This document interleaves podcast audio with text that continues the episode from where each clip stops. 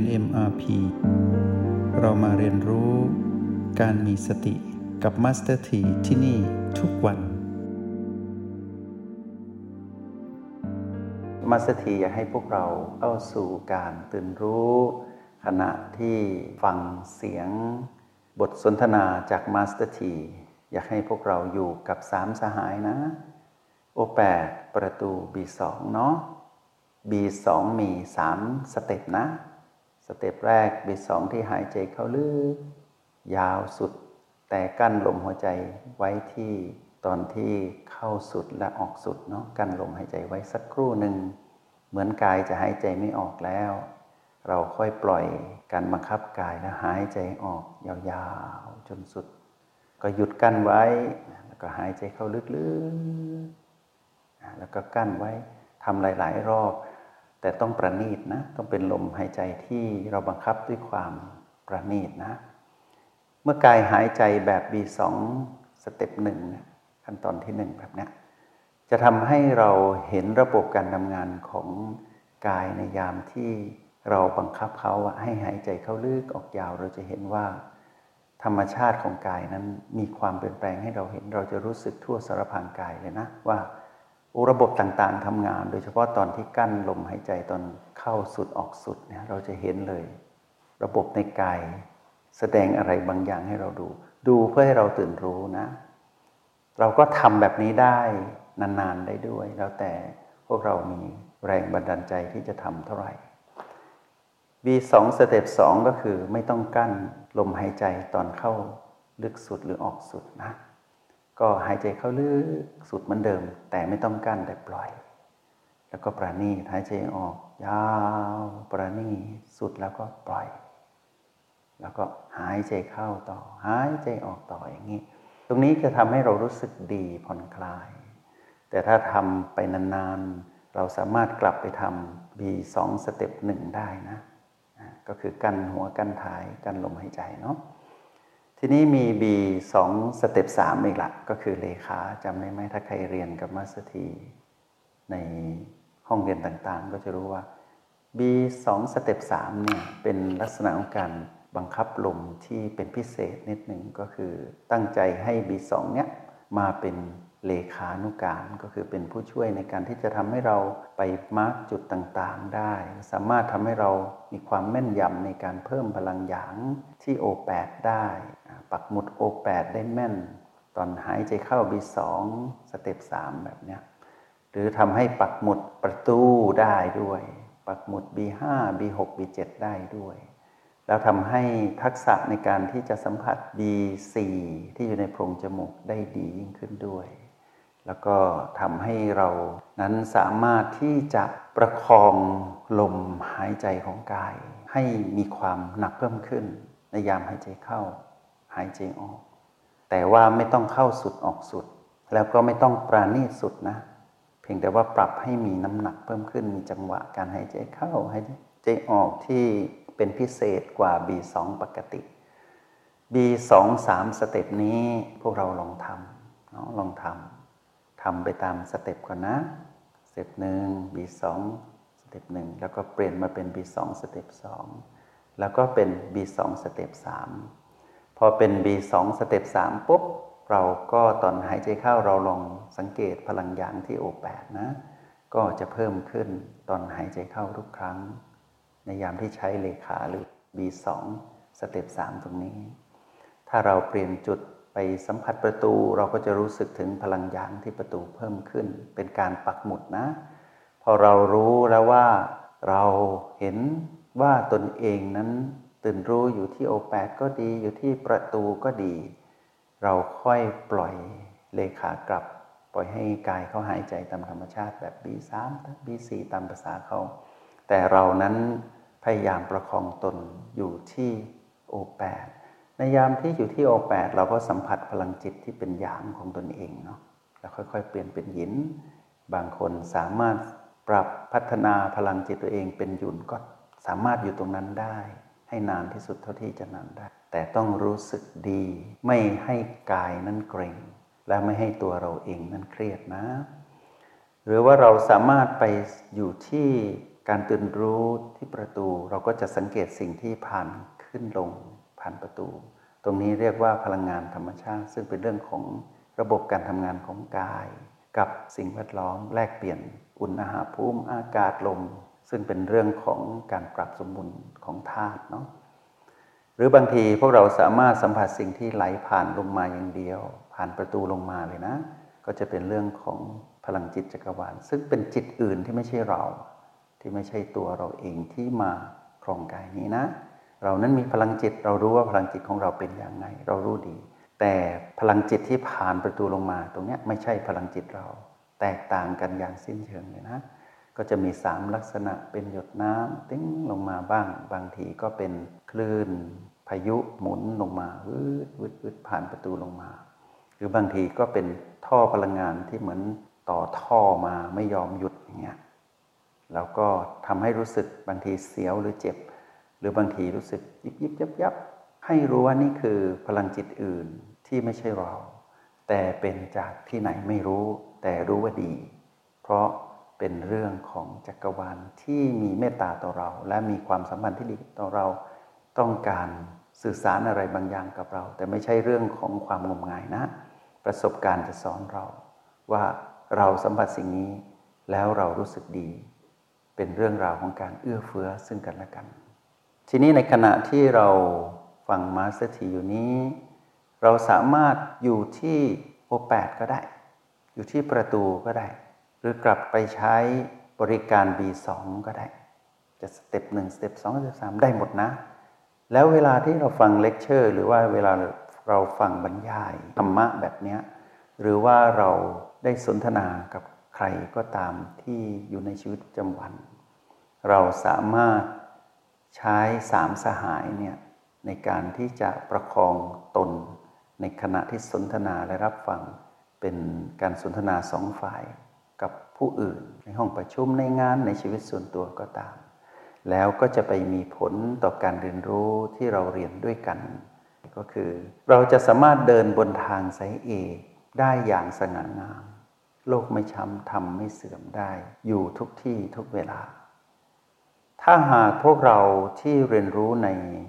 ระดับที่หนึ่งของโปรแกรม MRP บทสรุปของการปรับสมดุล จุนพลังจิตของตนเองในการที่จะเดินบนทางสายเอก แล้วทำให้โลกไม่ช้ำทำไม่เสียเนี่ยเราสามารถใช้สามสหายในการดำรงชีวิตทั้งในห้องเรียนและนอกห้องเรียน เพื่อเพิ่มเติมสิ่งที่เราเรียนรู้ด้วยกันตลอดสัปดาห์นี้นะ โลกไม่ช้ำทำไม่เสียแน่นอนสามสหายนี้เป็นกลยุทธ์ในการที่จะทำให้เราเรียนรู้เลเวลที่หนึ่งในระดับทดลองที่มีการเรียนรู้ในเบื้องต้นนี้ได้อย่างดีมีประสิทธิภาพนะ นี่คือบทสรุปของเลเวลที่หนึ่งนะ ต้องใช้สามสหาย ในการดำรงชีวิตเชื่อมกับความรู้มากมาย ทีนี้ในกลยุทธ์อีกแบบหนึ่งในเลเวลที่สองเนี่ย มาสเตีอยากให้พวกเรามันออกกำลังจิตนะมันออกกำลังจิต เพราะการออกกำลังจิตจะทำให้เรามีสุขภาพจิตที่แข็งแรง เหมือนการออกกำลังกาย ที่ทำให้กายมีสุขภาพดีเนาะเรามันออกกำลังจิตไม่ต้องนานแต่บ่อย เช่นอาจจะหนึ่งนาทีหรือห้านาที แล้วแต่เวลาที่เรามี แล้วเราก็ออกกำลังจิต8ปดประตู B5 โอ8ประตู B5 ซึ่งมีตั้ง 4 แบบ แบบแรก O8 ประตู B5 แล้วปล่อย สักครู่หนึ่ง แล้วค่อยมาเริ่มต้น O8 ประตู B5 ใหม่อีกแบบที่สองก็คือเริ่มต้นที่ B5 แล้วก็ประตูแล้วก็ O8 แล้วปล่อยไว้สักครู่หนึ่ง แล้วมาตั้งหลักที่ B5 ใหม่ แล้วก็ไปประตูแล้วก็ O8 แบบที่สามก็คือ หมุนวนนะ หมุนวนกันก็คือ O8 ประตู B5 O8 ประตู B5 ทำอย่างเงี้ยไปเรื่อยๆ ความเร็วแล้วแต่เราเป็นผู้ควบคุมตนเองนะ บังคับตนเองควบคุมตนเอง แบบสุดท้ายของการออกกำลังจิตก็คือ เริ่มจาก B5 ประตู O8 B5 ประตู O8 วนอยู่อย่างเงี้ย เราเลือกได้ตามที่เราถนัดนะ มี 4 แบบ ทีนี้การออกกำลังจิตจะทำให้เรามีสมดุลขึ้นมา ก็คือว่าสุขภาพจิตดี พอสุขภาพจิตดีเราสามารถไปเรียนรู้อีก 12 เทคนิคที่เหลือของเลเวลที่ 2 นี้ได้ แล้วเราสามารถเอามาปรับใช้เชื่อมกับเลเวลที่ 1 ที่มี 3 สหายได้ด้วย เพราะนั้นในหนึ่งวันของพวกเราที่อยู่ในห้องเรียนหลับตาคูบัลลังแบบนี้ หรือนอกห้องเรียนที่เราบริหารจัดการเวลาของเราได้ในหนึ่งวัน 24 ชั่วโมง ทุกวัน จะทำให้เรามีสุขภาพจิตดี อยู่ทุกวัน แล้วเป็นอย่างเงี้ยทุกวันเราคิดดูว่าเราจะแข็งแรงขนาดไหนในการรับมือกับพีพีที่เกิดขึ้นในชีวิต อะไรก็ได้แล้วถ้าเราแข็งแรงรับได้หมด เหมือนกายแข็งแรงกายก็ต้านทานเชื้อโรคได้เห็นไหมมีภูมิต้านทาน อันนี้ก็คือวิธีการเป็นบทสรุปของผู้ที่เรียนรู้ในเลเวลที่สองนะ ที่สามารถ เดินบนทางสายเอกได้อย่างสง่างาม โดยใช้กลยุทธ์ก็คือการออกกำลังจิต แล้วไปบวกกับสามสหายซึ่งเป็นกลยุทธ์ของเลเวลที่หนึ่งใครที่เรียนเลเวลสองก็ได้พัฒนาทักษะขึ้นมา ก็นำกลยุทธ์ทั้งสองกลยุทธ์นี้มาเชื่อมต่อกัน ประสานกันในการที่จะเดินบนทางสายเอกได้อย่างสง่างาม พอใครที่เรียนเลเวลที่ 3 ระดับ standard มาตรฐานของสติปัฏฐาน4เนี่ยเราต้องใช้กลยุทธ์ในการหมุนกงล้อแห่งการตื่นรู้ หมุนกงล้อแห่งการตื่นรู้ เป็นตัวเชื่อมในการปรับสมดุลจุนชีวิตทั้งกายและจิตให้สมดุลแล้วก็ใช้ชีวิตบนโลกแห่งความเป็นจริง ได้อย่างสง่างาม เดินบนทางไซเอกชีวิตของคนเราที่มีกายเนี่ยที่ต้องดำรงชีวิต ทั้งกายทั้งจิตทำงานร่วมกัน จะมีอิริยาบถแค่สี่อย่างเท่านั้นเอง ยืนเดินนั่งนอนเท่านั้นนะ แล้วก็ถ้าเราหมุนกงล้อแห่งการตื่นรู้เป็น เราสามารถเชื่อมความรู้หรือความตื่นรู้ เข้าไปในแต่ละอิริยาบถได้ ยืนทำอะไร เดินทำอะไร นอนทำอะไร แล้วก็นั่งทำอะไร กิจกรรมทั้งวันมีตลอดเวลา แล้วเราสามารถนำกลยุทธ์เนี่ยของการหมุนกงล้อแห่งการตื่นรู้ ในระดับมาตรฐานหรือระดับที่สามเนี่ยเป็นการเชื่อมความรู้ในสติปัฏฐานได้หมดเลย แล้วถ้าหากใครทำตรงนี้ได้ โลกจะไม่ช้ำธรรมจะไม่เสีย เพราะฉะนั้นผู้ที่เรียนในเลเวลที่3เนี่ยจงใช้กลยุทธ์ในการหมุนกงล้อแห่งการตื่นรู้ในห้องเรียน แล้วเอาไปประยุกต์ใช้ในชีวิตประจำวันนอกห้องเรียนได้ แล้วผู้ที่เรียนรู้ในเลเวลที่ 3 สามารถไปบวก การออกกำลังจิตแล้วไปบวกสามสหายนำมาเชื่อมต่อกันได้อีกลองคิดดูซิว่ามารจะแทรกได้ตรงไหนเนี่ยโลกไม่ช้ำแน่นอนธรรมก็ไม่เสียแน่นอน เพราะเราเดินบนทางสายเอกได้อย่างสง่างาม นี้ใครที่ได้เรียนรู้เรื่องพลังหยุ่นขึ้นมาอีก ตรงนี้กลายเป็นกลยุทธ์ของ master นะ level ที่4 level ที่4เนี่ย Master T จะให้กลยุทธ์ในเชิงเทคนิคให้กับผู้ที่เรียนในการเข้าแคมป์เนี่ยจะบอกว่ายุนต้องเก่งนะ ต้องมีพลังยุนพลังยุนนั้นปรับสมดุลจุนพลังงานของตัวเองที่เคยเป็นก็คือยินและหยางซึ่งมีอยู่ธรรมชาติอยู่แล้ว แต่ยินและหยางมีข้อจำกัดก็คือว่าถ้าเพ่งอะถ้าเพ่งมากไปมานจะแทรกได้ แต่ถ้าปล่อยธรรมชาติเนี่ยไปเรื่อยๆ ยินและหยางเนี่ยจะแสดงความเป็นยุนให้เราดู เราก็จะเห็นว่าอ๋อพลังจิตของเราที่แท้จริงนั้นน่ะ มีลักษณะธรรมชาติที่เป็นหยุนนี่จริง ๆ ไม่ได้เป็นหยางหรือหยินอยู่ตลอดเวลา แต่เมื่อไหร่ที่ไปเพ่งหยินและหยางตอนที่ฝึกเนี่ยเราจะรู้ดีว่า เราเพ่งเพื่อให้เรารู้ว่าพลังจิตของเรานั้นมีลักษณะธรรมชาติเป็นหยินเป็นหยางอยู่ตลอดเวลา แต่พอเราสังเกตไปมาเป็นธรรมชาติมากขึ้นไม่ได้เพ่งแล้วไม่ได้บังคับ เรากลับเห็นเป็นหยุนนะเราก็จะพัฒนาพลังหยุ่นตรงนี้พลังหยุ่นซึ่งเป็นพลังจิตของเราผู้ตื่นรู้อยู่ที่ O แปด กลายเป็นกลยุทธ์ในการเรียนรู้พฤติกรรมของเราเองผู้มีสติ ในระดับปรมาจารย์แห่งสติก็คือระดับ master เพราะนั้นใครที่เรียนรู้ในระดับ master ก็สามารถใช้พลังจิตที่เป็นหยุ่นเนี่ยเดินบนทางสายเอกได้อย่างสง่างามโลกไม่ช้ำธรรมไม่เสียแน่นอน ถ้าหยุ่นเป็น ทีนี้ผู้ที่เรียนในเลเวลที่ 4 ก็ได้เปรียบอีกละสามารถใช้หยุ่นเป็นกลยุทธ์ในการดำรงชีวิต ทั้งในห้องเรียนและนอกห้องเรียนในระดับ master ใช่ไหมหยุ่นบวกหมุนกงล้อแห่งการตื่นรู้ในเลเวลที่ 3 บวกกับการออกกำลังจิตในเลเวลที่ 2 บวกกับการตื่นรู้อยู่กับสามสหายในเลเวลที่หนึ่งนำสี่อย่างมาผสมกัน แล้วให้ลงตัว พวกเราก็จะสามารถเดินอย่างสง่างาม บนเส้นทางสายเอกนี้ โดยที่โลกไม่ช้ำทำไม่เสื่อม นี่คือบทสรุป ที่มัสถีนำมาสรุปให้พวกเราเพื่อให้พวกเรานั้นได้อยู่บนเส้นทางนี้ได้อย่างสง่างาม แล้วจะเกิดอัศจรรย์ของผู้ที่เดินบนเส้นทางเส้นนี้อย่างมั่นคงนะก็คือ